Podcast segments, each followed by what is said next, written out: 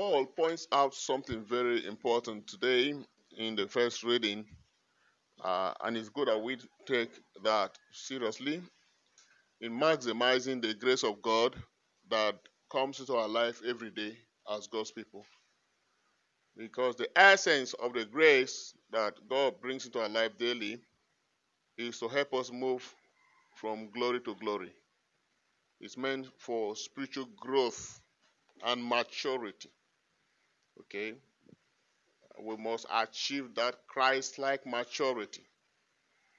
And just as the little seed planted in the ground, when it's growing, you see it sprouting, pushing the soil. You see, pushing the soil. It's, it's exerting a lot of energy to push, to manifest. Likewise, too, spiritually, that is what we pass through. And sometimes it's not easy. Sometimes it's painful.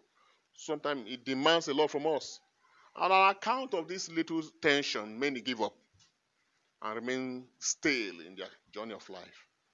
Okay? So we must yield to what the Spirit of God wants to achieve in our lives from sanctification to stature. That is the essence.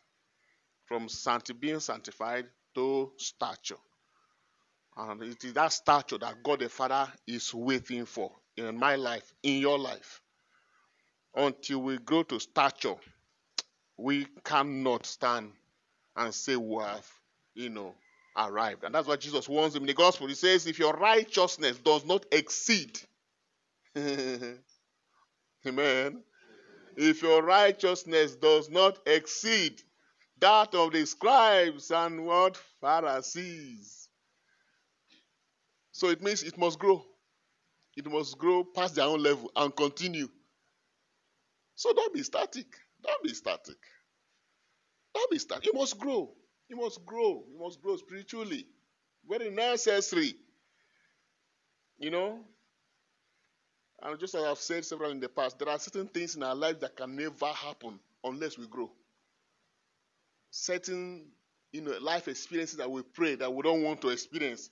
Oh God, please help me. At the, you see, you, no matter how you pray, it will not leave you. It is your growing that shares off those stuff from your life. Okay? Why certain good we are trusting God to come to our life cannot come until we grow. In the physical world, they don't entrust to you things because you are good. No. They entrust things to you because you have grown and have achieved, you know, certain level of maturity, be it physically, mentally, by certificate, psychologically, before can they can entrust things to you. Even parents will not give their children certain things until they have grown. Okay? So Paul mentions that in that uh, first reading when he, he was talking about the, the impact of growing and engaging ourselves in the transformation of the mind. Yesterday in our advanced in our uh, Zoom class, uh, we were talking about uh, winning the battle of the mind, and the Lord made something very clear to us. He says, Yes, it's good for us to offer ourselves as living sacrifice. That's the Christian calling, all right? You've dedicated your life, your body now is the sacrifice to God. In the real sense of the word, you are supposed to see yourself being slaughtered and put on the altar. And there's fire, you know, burning you. Are we together here? Yes. That is what it's supposed to be. But now the Lord said, I don't want to slaughter you. Okay, but still offer yourself as a sacrifice. So you are a holocaust, a living holocaust. That is the Christian calling. You are a living holocaust, burning every day. The fire burning you is what? The Holy Spirit. You see? So you must be producing sweet smelling what? Aroma. And that is your priesthood, the priesthood. The priesthood is called prayer. The act of worship every day that comes out of you. So there's an incense coming out of you every day, every day. He now says that this is the first stage. Then the second stage that brings you to stature is the stage of renewing your mind. Because we're born with a mindset that is fallen, a, a, a mindset of darkness. We're all born into that kind of mindset. That's why we think the way we think. We think fear. We think failure. We think uh, we think intimidation. We think limitation. We think distrust. We think unbelief. We think uh, all forms of confusion. Our mind picks up all kinds of negative signal. We think more negative than positive. Now, but when you come into this realm now, the second stage of growth is that your mind be renewed. You said, Let the mind that is in Christ be in you. So how will your how will your mind, the mind that is in Christ, be in you? It means you have to trap the words of Jesus. Trap his words, keep trapping his word. If his word abides in you, it creates another type of mindset. So Paul mentioning in that um, first reading, where is it again? Is he hiding? he says, Brethren, to this day, whenever Moses is read, a veil lies over our minds. How? It's spiritual. But when a man turns to the Lord, the veil is removed because the Lord is light. The Lord is light. And because the Lord is light, Himself is the Spirit. And where the Spirit of the Lord is, there is what? Liberty. So each time we turn to the Lord in sincerity, there is a veil that goes away from our mind, of our minds, so we can perceive things properly. So each time we come for Mass, there should be an expectation of what illumination that comes into the chambers of your soul through the Word of God. If that illumination is not taking place and you are partaking of the Holy Communion, it's like carrying food and put on the fire with water and no light. What happens? Your soul will not feed. So you must trap the light of the word. You must trap the light of the world. Why? It is necessary. He continues and says, hmm? all and, and we all with unveiled faces, beholding the glory of the Lord, are being what? Changed. Each time we behold the light and we partake the communion, we are being changed. From what? From glory to glory. In the likeness of one degree of glory to another. For there comes from the Lord who is what? Spirit. Now he makes the last statement here. He says, and even if our gospel is veiled, meaning that this gospel we are reading, this light of the world, can be covered. Veil means to cover something. He says, it is veiled only to those who are perishing. Who are those perishing?